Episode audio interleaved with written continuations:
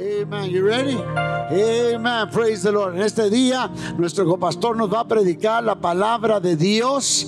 Amen. Lo que Dios ha puesto en su corazón.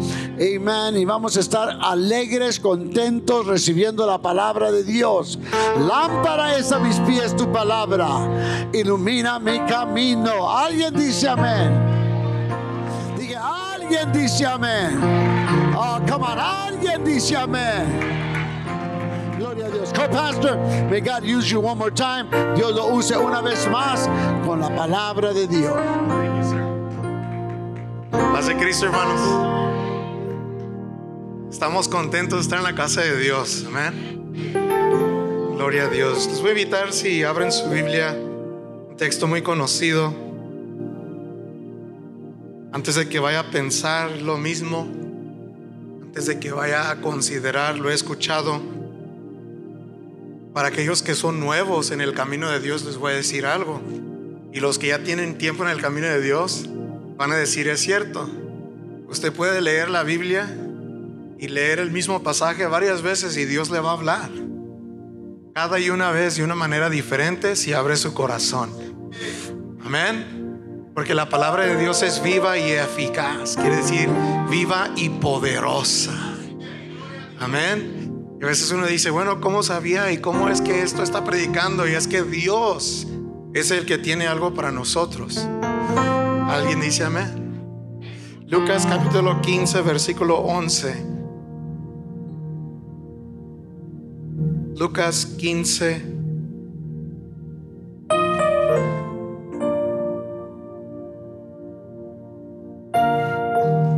Once. Lo tenga puede decir amén. Gloria a Dios. Dice así.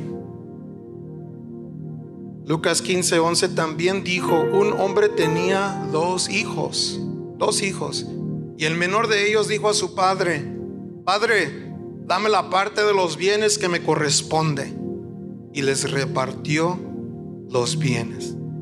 No muchos días después, juntándolo todo, el hijo menor se fue lejos a una provincia apartada y allí desperdició sus bienes viviendo perdidamente. Señor, te damos gracias.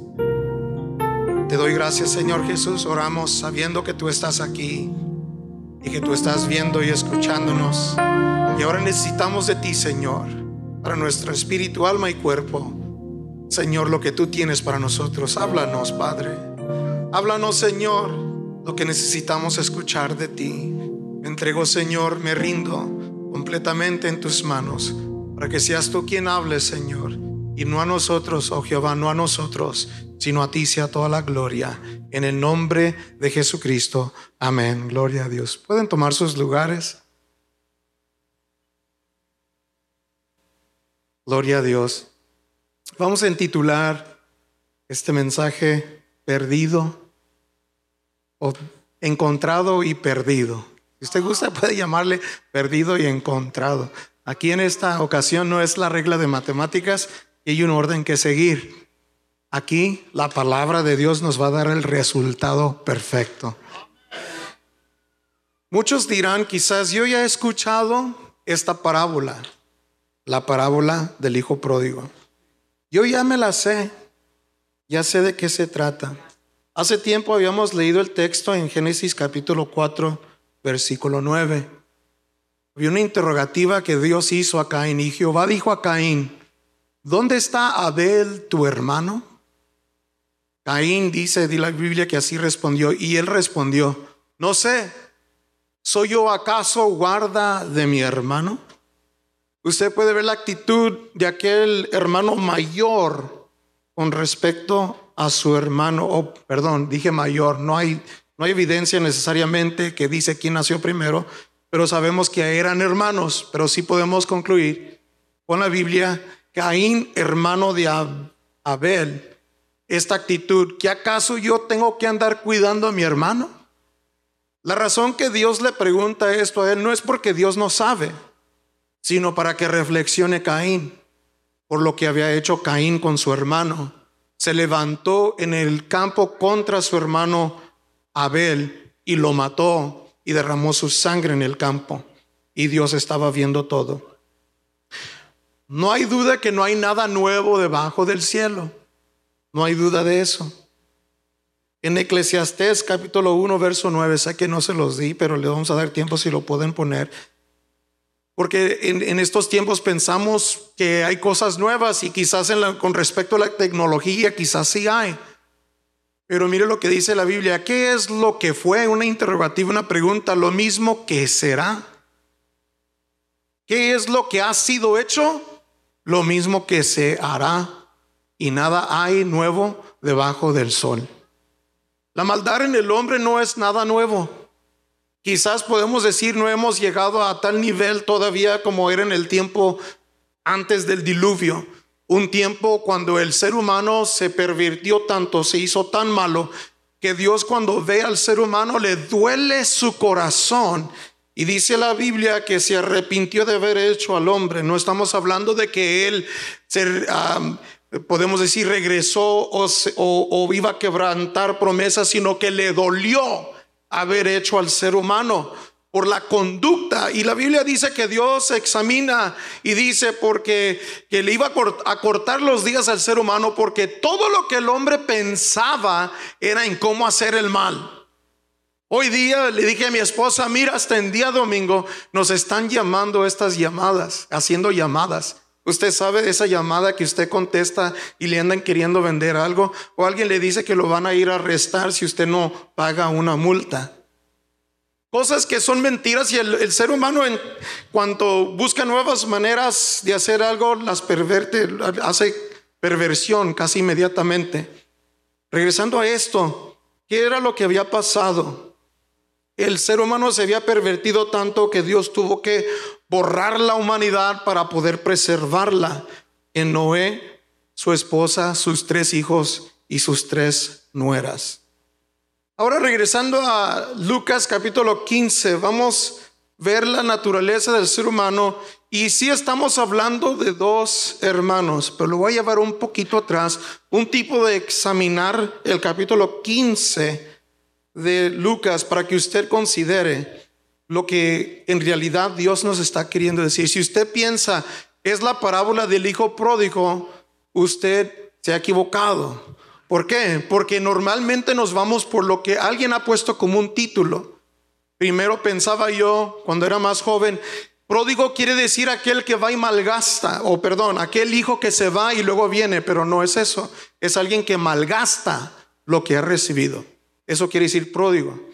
Y luego, ah, también si usted piensa y muchas veces examinamos y pensamos, está hablando de uno que fue miembro de la iglesia, fíjese hasta dónde nos vamos. Y malinterpretamos y aplicamos equivocadamente a veces la escritura. Pero vamos a ir a San Lucas capítulo 15, el verso número 3. Parece que va a ser bastante, pero no es mucho, va a ser rápido esto. Entonces él les refirió esta parábola diciendo, y Jesucristo es el que está hablando, y una parábola, vamos a definir lo que viene siendo una parábola. Algunos la definen como una narración breve y simbólica de la que se extiende o extrae una enseñanza, una enseñanza moral. Una narración breve con lugares o personajes o eventos no específicos, lugares o personajes no específicos, o sea, no se dan nombres, que se emplea para enseñar una verdad del reino de Dios. Otra vez lo voy a definir de esta manera quizás más fácil de entender. Una parábola es un tipo de ah, enseñanza que emplea personajes y lugares que no están definidos, sino que son en general, y no es necesariamente de algo que específico sucedió con una persona, pero es una enseñanza que nos quiere enseñar algo en lo terrenal con respecto a lo que es el reino de Dios. ¿Sí me explico? Cristo estaba usando parábolas para explicar o enseñar algo del reino de Dios. Por eso cuando usted lee, va a ver que Jesús dice, el reino de los cielos es semejante a o es como eso, como aquello. Y está enseñando algo que tiene que ver con el reino de Dios. Dice la Biblia en el verso número 4, ¿qué hombre de vosotros teniendo cien ovejas, si y pierde una de ellas, no dejas las 99 en el desierto y va tras la que se perdió hasta encontrarla. Y ahora, cuando él está contando o está enseñando esto, vamos a decir enseñando esto, hay personajes que están allí. Uno es el fariseo, él es el experto en la ley, conservativo, religioso, aún religioso en sus vestiduras, en lo externo. Creían ellos en ángeles y la resurrección de los muertos. También está el escriba y también otro experto, un doctor, un intérprete de la ley, uno que copiaba, que se ocupaba en escribir la ley. Eran expertos, conocían la ley de una página u otra, como podamos decir. Está el publicano. El publicano es arrendador de impuesto. Podemos decir en nuestros tiempos el que trabaja para el IRS. Nadie dijo amén, pero el que le anda diciendo va a pagar tanto porcentaje de sus sueldos, de sus entradas, de sus ingresos. Estos publicanos trabajaban para los para el Imperio Romano. Ellos colectaban lo que el imperio romano demandaba del pueblo de Israel. Se imagina entonces el pueblo de Israel afligido y oprimido por Roma, por los romanos, y que uno de los mismos judíos sea un empleado de Roma, un publicano. Eran despreciados, considerados traidores. Muchas veces ellos, como el ser humano es corrompido, Ah, engañaban a la gente, robaban a la gente como aquel hombre llamado Saqueo, aquel hombre pecador, aquel hombre publicano, aquel hombre que colectaba impuestos, un hombre injusto, un hombre que quizás se desquitaba sus corajes, sus desilusiones contra aquellos que él miraba que eran progresados. También tenemos el pecador y en realidad esto es en general todo el que comete una injusticia es pecador. Todo hombre, y vamos a ir a Romanos, perdón hermanos, Romanos capítulo, capítulo 3, verso 9 al 11. Cuando alguien dice, yo no soy malo, dice así la Biblia, Pablo lo escribe. ¿Qué pues? Una pregunta. ¿Somos nosotros mejores que ellos, los judíos, los israelitas, que los gentiles? En ninguna manera, pues ya hemos acusado a, pues ya hemos acusado a judíos y a gentiles que todos están bajo pecado. A seguir nomás el verso número 9 vamos a leer. Todos están bajo pecado. Todo ser humano, todo hombre es mentiroso y solo Dios es justo y Él es el único que es verdadero. Y estamos en el verdadero, dice la Biblia, en su Hijo Jesucristo, el verdadero Dios y la vida eterna. El único que aún estado estando en, en estado humano se guarda para no pecar. Y vamos a regresar a eso en unos momentos. Y yendo aquí a la parábola de las cien ovejas y cantamos el canto bien hermoso, bien bonito. Y estamos considerando esto que Cristo está queriendo enseñar. Aquel que tiene cien ovejas, se pierde una oveja. Y este hombre deja las 99 no descuidadas, pero deja las 99 ahí en el desierto y va tras las que se perdió, la que la única oveja que se perdió. Y la sigue, busque y busque y camina y anda subiendo y bajando y por donde quiera. Y no se da por vencido hasta que encuentra esa una oveja perdida.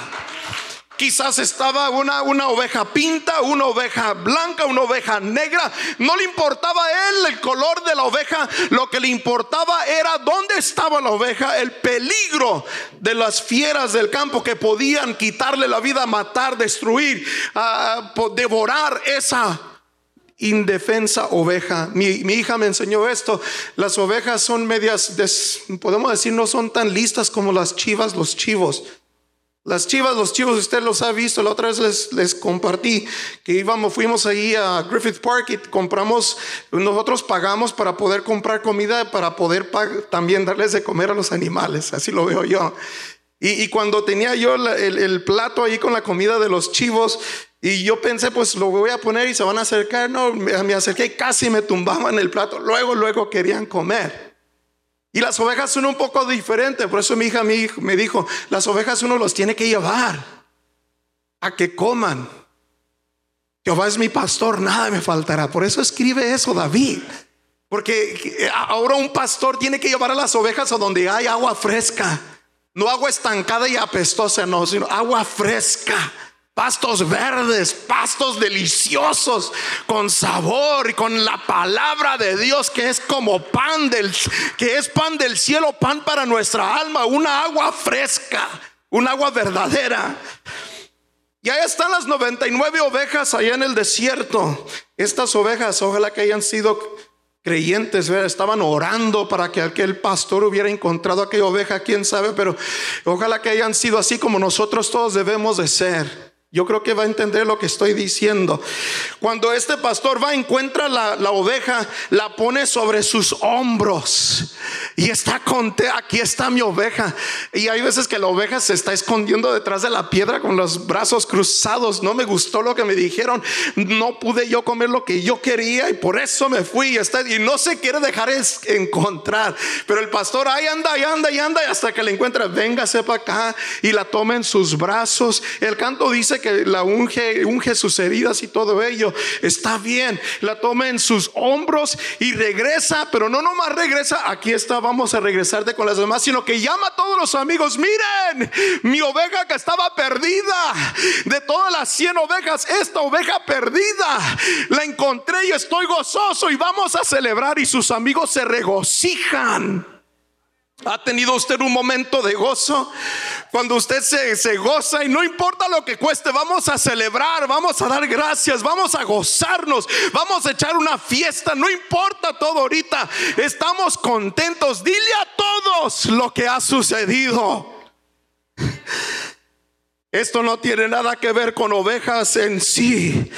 Dice que y al llegar a casa reúne a sus amigos y vecinos diciéndoles, gócense conmigo, gozaos conmigo. El verso número 6, porque he encontrado mi oveja que se había perdido. Os digo que así, así va a ser, dice Cristo, habrá más gozo en el cielo por un pecador, un injusto uno que reconoce que está mal y que quiere dejar su camino. Que dice, pues yo no quiero ser ya una chiva. No quiero ser una, una, una cabra. Yo quiero ser una oveja. Quiero ser algo nuevo. Yo quiero ser un hijo de Dios. Ya me cansé de las fiestas paganas. Ya me cansé de seguir la violencia que mi padre y mi abuelo practicaban. Yo quiero ser diferente. Cuando un pecador dice, soy pecador y voy a dejar mis caminos. Hay un gozo tremendo en el cielo, dice la Biblia, por un pecador que se arrepiente, que por 99 justos que no necesitan de arrepentimiento. Proverbios nos aconseja fuertemente contra la necedad. Dice, si hay algo peor que un necio, dígase nomás, lo que es peor que un necio es uno que dice yo soy sabio y es en su propia opinión. Aquel que uno no le puede instruir, aquel que dice yo sé más que ustedes. A mí nadie me va a decir, yo sé, mira, es que es así y así. No, no, Señor, mire, tiene que hacerse esto así, así. No, no, no, no, no, no, es que es así. Yo así lo aprendí, así es. Y ya no lo saca de allí. Uno ve a las personas, perdón, y no es que uno ande calificando, pero usted ve una persona que anda alegando y, un día nunca se ponga a alegar con una persona necia porque nunca le va a ganar. Al contrario, lo va a hacer a usted aparecer como si es un necio. Andar alegando con un necio lo hace uno necio. Es perder el tiempo. Pero fíjese, aquellos que dicen nadie, no necesito, yo no estoy perdido. Yo no necesito ayuda. Todo está bien, pastor, usted no, no, me diga nada. Acá todo está bien, esposa, no digas nada, mis hijos no digan nada. Y están escondiendo la realidad. Pero el pecador que dice soy pecador, un alcohólico que dice no soy alcohólico, va a batallar mucho. A menos de que aquel alcohólico drogadito diga ya estoy cansado, necesito ayuda. Tuve un compañero de trabajo que él llamó a un centro de rehabilitación. Dijo, tengo un problema, mi hijo usa drogas. Quiero que mi hijo no use drogas, quiero que le den tratamiento a mi hijo. Señor, le, avisa la, la persona al otro lado del teléfono, Señor, una pregunta, ¿por qué su hijo no es el que está llamando? ¿Por qué usted está llamando? Si su hijo no llama, si su hijo no pide ayuda, no podemos ayudarle a su hijo. Aunque usted ruegue y llame, no podemos ayudarle a su hijo. Porque su hijo es el que tiene que tomar la iniciativa de decir, ya quiero dejar mi estilo de vida. Esta parábola, hermanos, está corta. Va a entrar a otra que sea similar, igual de corta. ¿Qué mujer que tiene 10 dracmas o piezas de plata en el verso número 8, si pierde una esta pieza de plata, no enciende la lámpara, prende la lámpara? Y en esos tiempos ponían una mecha, podemos decir, usamos lumbre para encender la lámpara de aceite. Y barre la casa y busca con diligencia hasta encontrarla. Me van a permitir ustedes, aquí cuando dicen español, le barre la casa, yo me imaginaba siempre unas, una mujer ahí con una escoba barriendo la casa. Pero le voy a explicar cómo dice en inglés. En inglés dice sweep the house. Así dice. And dice, and sweep the house and seek. Y dice así, y barre la casa y diligentemente busca hasta que la encuentra. Sin decir nombres, mi compañero de trabajo está aquí también, mi hermano en Cristo se nos perdió una persona. Y estábamos busque y busque y busque. Mi preocupación es, ¿algo pasó? Ahí está el auto, no lo encontramos. ¿Qué pasó? Cuando nosotros tenemos quizás una preparativa y muchos lugares lo hacen, hacen un plan. Si se va la luz, si hay un terremoto, hay un ataque, no estoy diciendo cosas confidenciales de mi compañía, porque todo esto ustedes van a ver que todas las compañías tienen un plan. A los Estados Unidos tiene plan. Tiene que haber un plan de, si alguien se nos pierde, tenemos que buscarlo. Y vamos a hacer partidos, equipos, ustedes por aquí, otros por allá, hasta encontrar a esa persona. Es que no podemos identificar dónde está esa persona. Estamos preocupados porque uno se imagina lo peor. Paz de Cristo, mamás y papás. No se me olvida el, el incidente de nuestras hijas que a veces se pierden. Y gracias a Dios que cierran la Target. luego, luego cierran todas las puertas, alguien se pone allí. Y andan buscando aquel, aquel, aquel niño, aquella niña que se esconde debajo de las racas de vestidos o ropa. Ya uno busque y busque. Y por eso si usted anda jugando con sus hijos las escondidas, al rato no le va a gustar cuando se sepan esconder. Que no lo va a encontrar. En las Sears han hecho eso. Todos, por favor, un anuncio. Estamos buscando una criatura así, se ve así, así. Todos pararon y todos volteaban. Y allá por allá se dijo, aquí está la criatura. Se había extraviado de sus padres. Y entonces pensamos lo peor, pues tenemos ahí tantos empleados, pero cuando encontramos ese empleado, se perdió porque fue obediente. fue a donde le habíamos dicho que fuera y se nos olvidó que lo habíamos mandado. Y al rato dijo, pues es que yo fui donde me dijeron que tenía que ir, pero se nos olvidó. Pero nos gozamos, nos enojamos primero, nos asustamos, pero luego nos gozamos. Habíamos encontrado a nuestro compañero. Y esta mujer barre la casa, she does a sweep. Ella hace un sweep, que ella va y anda, busca y busca en todas las áreas y una, con una estrategia hasta buscar esa de, pieza de plata. Y cuando la encuentra, reúne a sus amigas en el verso número 9 y sus vecinas diciendo, gócense conmigo, gozaos conmigo, porque he encontrado la dracma que se había perdido. Estaba perdida esta dracma, esta pieza de plata, ya la encontré y hay gozo. No nomás yo, ustedes gócense conmigo. Ve cómo es paralelo la parábola de las cien ovejas y esta parábola de la dracma perdida. Cristo, sabiendo cómo enseñar, ahora entra más profundo, porque acá están los fariseos, aquí están los, los escribas, están los publicanos y los pecadores. Bueno, ahora se los voy a enseñar de esta manera. ¿Por qué? Porque estaban criticando a Jesús. Mira, Jesucristo está, está sentándose a comer y es amigo de los pecadores. Es amigo de los publicanos, de los traidores, de lo más despreciado. Él, es, él, él, está conviviendo, está sentándose, está platicando, está teniendo amistad, está entablando una relación de amistad con aquellos que son los peores. No se visten como nosotros, no hablan como nosotros, no viven como nosotros, no oran como nosotros, no ayunan como nosotros, no son religiosos como nosotros. Nosotros tenemos legado, tenemos descendencia o tenemos uh, pasado, tenemos algo nosotros y ellos no. Y Cristo dice, pues a ellos vine. Para ellos vine. El doctor es para los enfermos, no para los que se sienten que están bien.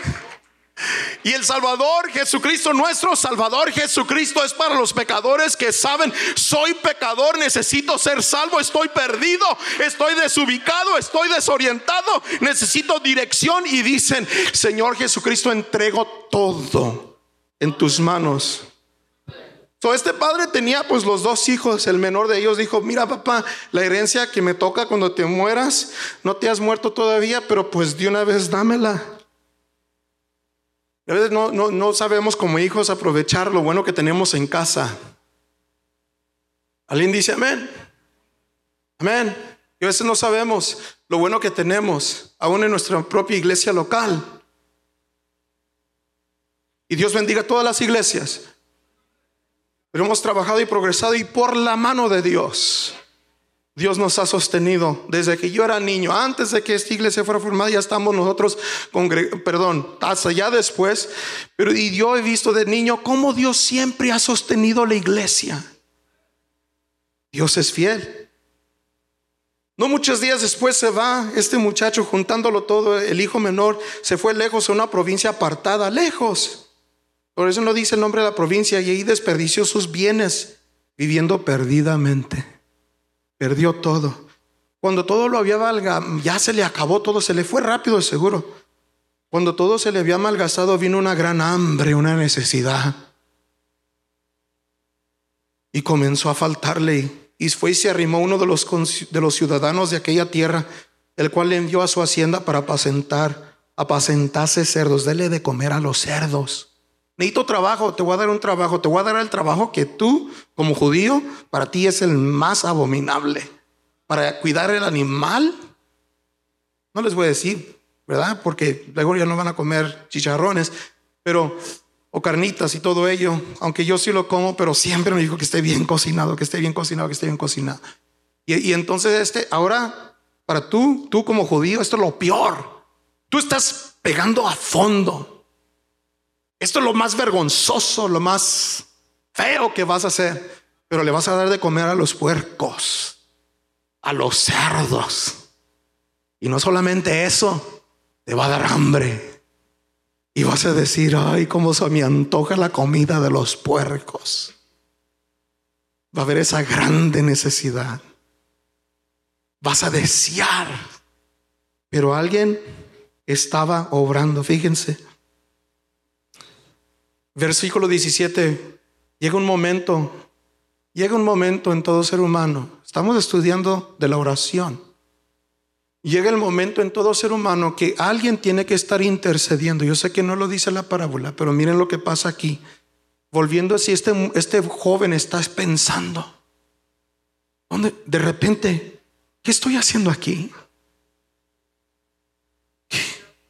¿Qué está pasando con mi vida? Mira cómo estoy vestido. Tenía dinero, tenía todo. Mis amigos, ¿dónde están? ¿Qué estoy haciendo aquí cuidando puercos? ¿Cómo apesta aquí? Le voy a decir a alguien que nunca llegue a ese, punto. Agárrense, si tiene el estómago muy débil, hágase fuerte. El necio es como un perro que regresa a su vómito. Y el perro vomita porque le está haciendo daño en su estómago, se vomita. Y en lugar de dejarlo como una persona razonable lo haría, cuando se enferma uno, se aparta de eso, el perro va otra vez a lo que le hizo daño. Y es un ciclo horrible. Pero el hijo dice, ¿qué estoy haciendo aquí? ¿Cuántos jornaleros, trabajadores en la casa de mi padre? Ahí tienen abundancia de pan. Y yo aquí me estoy muriendo de hambre. ¿Qué estoy haciendo aquí en el baile? Tanta bendición que hay en la casa de Dios. ¿Para qué estoy aquí en el baile? ¿Para qué estoy aquí en esta fiesta donde cualquier momento me van a dar un balazo? Pero allá está mamá y papá doblando rodillas diciendo, Señor, regresa nuestro hijo a los caminos de Dios. Señor Jesús, nuestro legado es ser fieles y creyentes y no voy a dejar a ninguno de mis hijos allá atrás. Ni mis sobrinos, ni mi sobrina, ni mi tío, ni mi tía se están doblando rodilla y porque creen, mueven la mano poderosa de Dios y se quita una venda de los ojos. ¿Qué estoy haciendo aquí? ¿Qué estoy haciendo aquí en este lugar? Yo no soy impío. Mi madre y mi padre, ellos tienen un Dios, pero ahora va a ser mi Dios. No estoy hablando del que nada más vino a la iglesia y se apartó. Yo creo que hay restauración para aquellos que han sido hijos de Dios y se han apartado, pero también para también esto es enfocado también para los que no han conocido a Dios. Fíjense, y, no me voy a salir tanto, no, no, no, no, no voy a abusar de la escritura, pero miren aquí lo que dice. Me voy a levantar, voy a ir a mi papá y le voy a decir, Padre, he pecado. Yo fui papá, yo, yo tengo la culpa. Nada que, pues mira, es que por culpa de ellos. No, no, no, no, no. Padre, yo, yo he pecado. He pecado contra el cielo y contra ti. Yo no soy ni digno, ni digno que me llames tu hijo. Nomás hazme como uno de tus trabajadores. Con eso me conformo. Hazme como uno de tus trabajadores. Con que esté en tu casa, papá.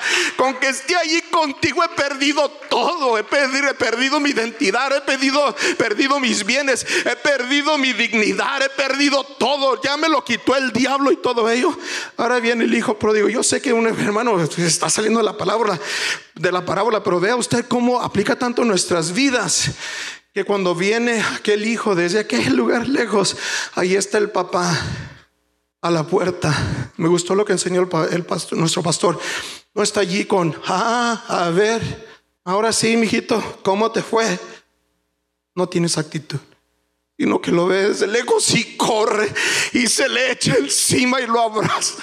Lo abraza y lo ve sus vestiduras como está. Y el hijo dice, Padre, yo he pecado contra el cielo y contra ti. No soy digno de ser llamado tu hijo. Yo soy malo, soy pervertido. Pero el papá ni le da chance, lo abraza. Mi hijo le da un beso. Y no se vayan a emocionar, pero no se vayan a, eh, eh, perdón, escandalizar. Pero en esos tiempos un anillo identificaba de qué casa eres, quién es tu familia. Y ya no tenía nada y por eso el papá dice, miren, van a matar el becerro más gordo. Van a matar el becerro más gordo, más grande. Vamos a hacer una fiesta y van a traer las mejores ropas, el mejor calzado para sus pies. Y le voy, te voy a dar identidad. Tú eres mi hijo. Acuérdense, ahí están los publicanos y los pecadores platicando y comiendo con Cristo y los fariseos están viendo, hombre pecador, está conviviendo con los malvados Míralo cómo, cómo habla con ellos. Y Cristo está enseñando esto porque ya después enseña, entra en la parábola allí el hijo mayor. ¿Qué es esto que está pasando aquí? Que estoy oyendo que están celebrando. ¿Qué pasó? Viene uno de los trabajadores que tu hijo regresó a casa y tu papá está tan contento. Es paráfrasis aquí. Está tan contento que está echando, haciendo una fiesta.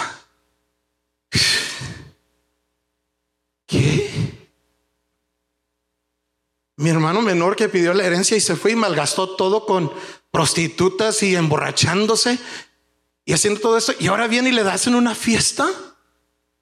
Si él es un pecador, será mi hermano, pero es un pecador. Ahí está el fariseo. Cristo le está hablando al fariseo y al, al escriba. Ustedes que conocen la ley se creen tanto. Padre, a ver, ¿qué es esto? ¿Por qué estás enojado, mi hijo? Pues mira, mira lo que hizo tu hijo. Mira, yo siempre he estado aquí. Yo nunca he hecho nada malo. Mira, qué justo en su propia opinión. es sabio en su propia opinión. Y, yo, yo siempre he estado, yo siempre he trabajado. Y luego él va y hace esto y regresa y, y tú le das todo esto. Mi hijo, tú siempre has estado conmigo. Todo lo que yo tengo es tuyo. Y el fariseo y el escriba estaban celosos, enojados. El hermano Frank Hernández otra vez predicó, nuestro hermano ministro aquí, o usó una escritura que nos habla y nos dice así, que si uno hace un trabajo, porque es trabajo, pues es su responsabilidad. Pero hay unos que han llegado a otro nivel, que llegan a desempeñar un trabajo por amor a su padre. ¿Y entienden eso? Hay algunos que sirven porque es su trabajo y hay otros que sirven por amor. Todos tenemos que llegar a un nivel donde le servimos a Dios no para que nos bendiga, sino porque Él es Dios. Por quien Él es. Con eso me basta. Vas a hacer esto y esto y esto y esto porque Él es Dios. Con eso es suficiente. Y tenemos que llegar a ese nivel. Ahora, qué es lo que quiere enseñar? Las tres parábolas es la misma enseñanza. Si se pone de pie, ya vamos a, concluir y le voy a dejar este lugar a nuestro pastor. Todos somos pecadores. Y a veces nosotros calificamos a los demás como los peores no examinando nuestra conducta, nuestro ser. Mencioné esto. Cristo Jesús se humana, se hace humano Dios para llevar todos nuestros pecados, todas nuestras enfermedades, y por su llaga somos curados. Él lo hizo por amor a nosotros. De, de tal manera amó Dios al mundo Amó Dios al mundo de esta forma, a tal grado, que Él dio su Hijo unigénito, para que todo aquel que en Él cree no se pierda, mas tenga vida eterna. Todo esto es por amor, por amor a nosotros. Y cuando reconocemos que somos faltos, aunque tengamos muchos años en iglesia que reconocemos, somos faltos en ocasiones, te fallamos, Dios me arrepiento y quiero servirte mejor cada día, Señor. Un arrepentimiento diario. Convertidos, hijos de los hombres. Yo me convertí hace 20 años. Pero ¿qué tal hoy? Yo me tengo que convertir hoy. Yo me tengo que arrepentir hoy. El día de ayer, si no me arrepiento hoy, ¿cómo voy a vivir hoy en Cristo Jesús? Si no me rindo hoy, ¿Cómo voy a poder entrar a la presencia divina de Dios y orar y acercarme y poder interceder o pedir lo necesario si no me acerco a Dios como pecador arrepentido? Cristo está buscando a alguien que diga, yo necesito un Salvador.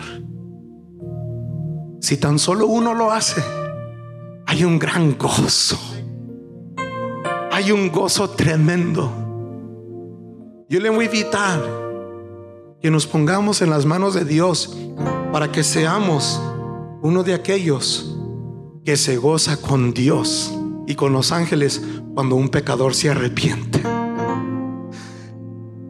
No se trata de que crezca numéricamente la iglesia para ver qué traen. Se trata de la perfección de los santos de la salvación de los pecadores, de cada uno de nosotros que estamos en Cristo. Se trata de crecer, se trata de multiplicarnos, se trata de gozarnos cuando el pecador se arrepiente a Cristo. Esa debe ser nuestra actitud. Yo invito a todos que nos pongamos todo nuestro ser, Señor, te pido un corazón lleno de pasión por mi hermano. ¿Dónde está tu hermano? Aquí está, Señor.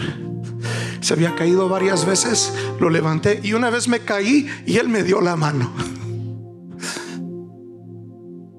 Entregó este lugar a nuestro pastor. Que Dios los bendiga.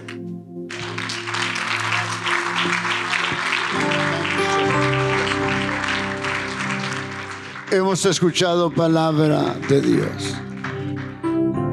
Este siguiente sábado es el Día del Amigo. Sintamos nosotros, veamos. Si este sábado que entra podemos mirar lo que Jesús ve, podemos mirar y sentir lo que Jesús siente. ¿A cuántas personas hemos invitado a nosotros? Y en este día yo vengo a usted para que usted vea por los ojos de Jesús. Usted sienta y digamos, yo no quiero esa actitud del hermano mayor. Yo quiero la actitud de aquel padre que miró más allá de la falta y miró la necesidad. No, no la falta, porque hay muchos jueces entre nosotros, pero miró la necesidad. Podemos ver la necesidad en este día. Alguien que usted conoce necesita regresar a casa porque fue criado en la casa y necesita regresar al que lo crió en la casa. Necesita regresar a Dios. Y usted y yo tenemos la llave. ¿Qué, mensaje tan poderoso? Dios no se equivoca. Dios nos está invitando en este día. Yo quisiera que todos pasáramos. Que, que, que todos, que todos pasáramos. Estoy hablando que todos, que todos pasáramos.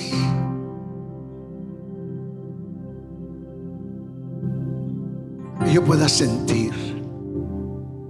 Yo necesito de Dios. Perdóname, Dios mío, si he tenido una mala actitud. Si yo he tenido una mala actitud, perdóname, Señor. Perdóname, Señor, si yo he tenido una mala actitud. Yo no quiero la actitud de ese hermano mayor. Yo quiero la actitud de ese padre. Alguien te está necesitando, Dios mío. Y ahora aquí estoy arrepentido, buscando tu perdón. Estoy ante tu presencia buscándote a ti, Señor. Te necesito, Dios mío, te necesito. Necesito, Señor, necesito, Dios mío. Necesito esa actitud del Padre, Señor. Necesito la actitud del Padre, Señor. Hay alguien que te necesita. Pon en mi corazón traerlo el sábado, Señor. Dios mío, permite que yo lo pueda traer el sábado, Señor. Para que pueda conocerte a ti. Pueda conocer tus caricias. Pueda conocerte a ti, Señor Jesús. Te pido perdón si no lo he hecho, Señor. Pero en este momento yo te necesito, Dios mío. Yo te necesito a ti, Señor. Yo te necesito a ti, Señor. Aquí estoy arrepentido,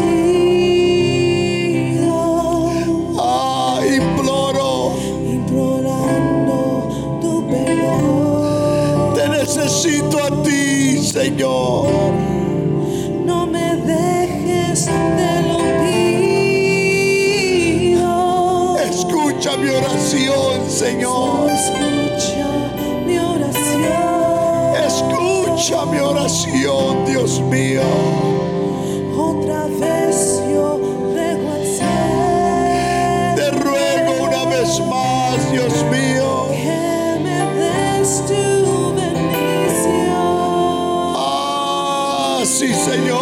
Señor. No me dejes, te lo.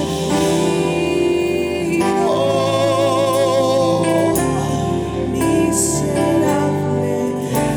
Alguien te necesita en este día, Señor.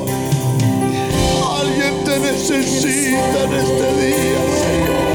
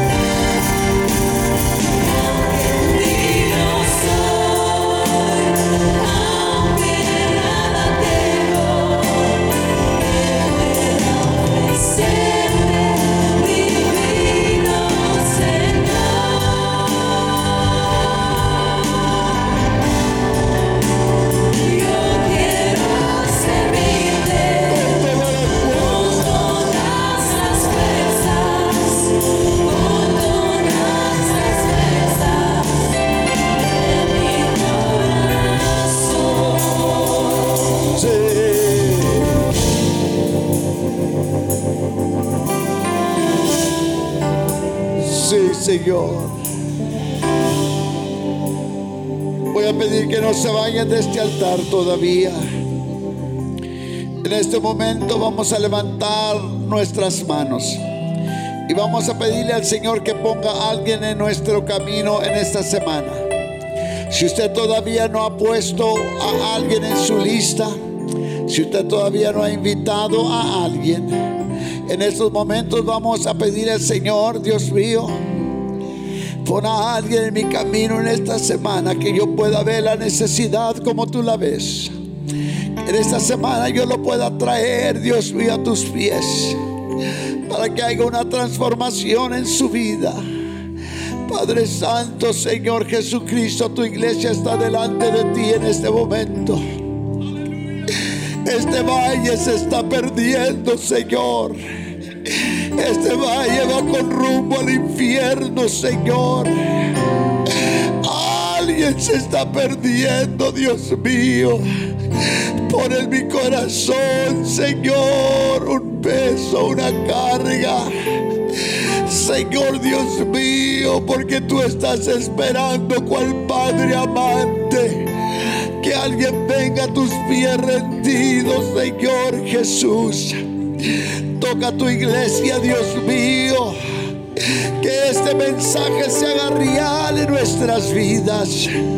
Que este mensaje sea, Señor, un mensaje de acción. Y no nomás, Señor, que lo oigamos, sino que lo pongamos por obra, Dios mío. Porque hay gente enferma, Señor, gente necesitada. Pido la unción de tu Espíritu en el nombre de Jesucristo.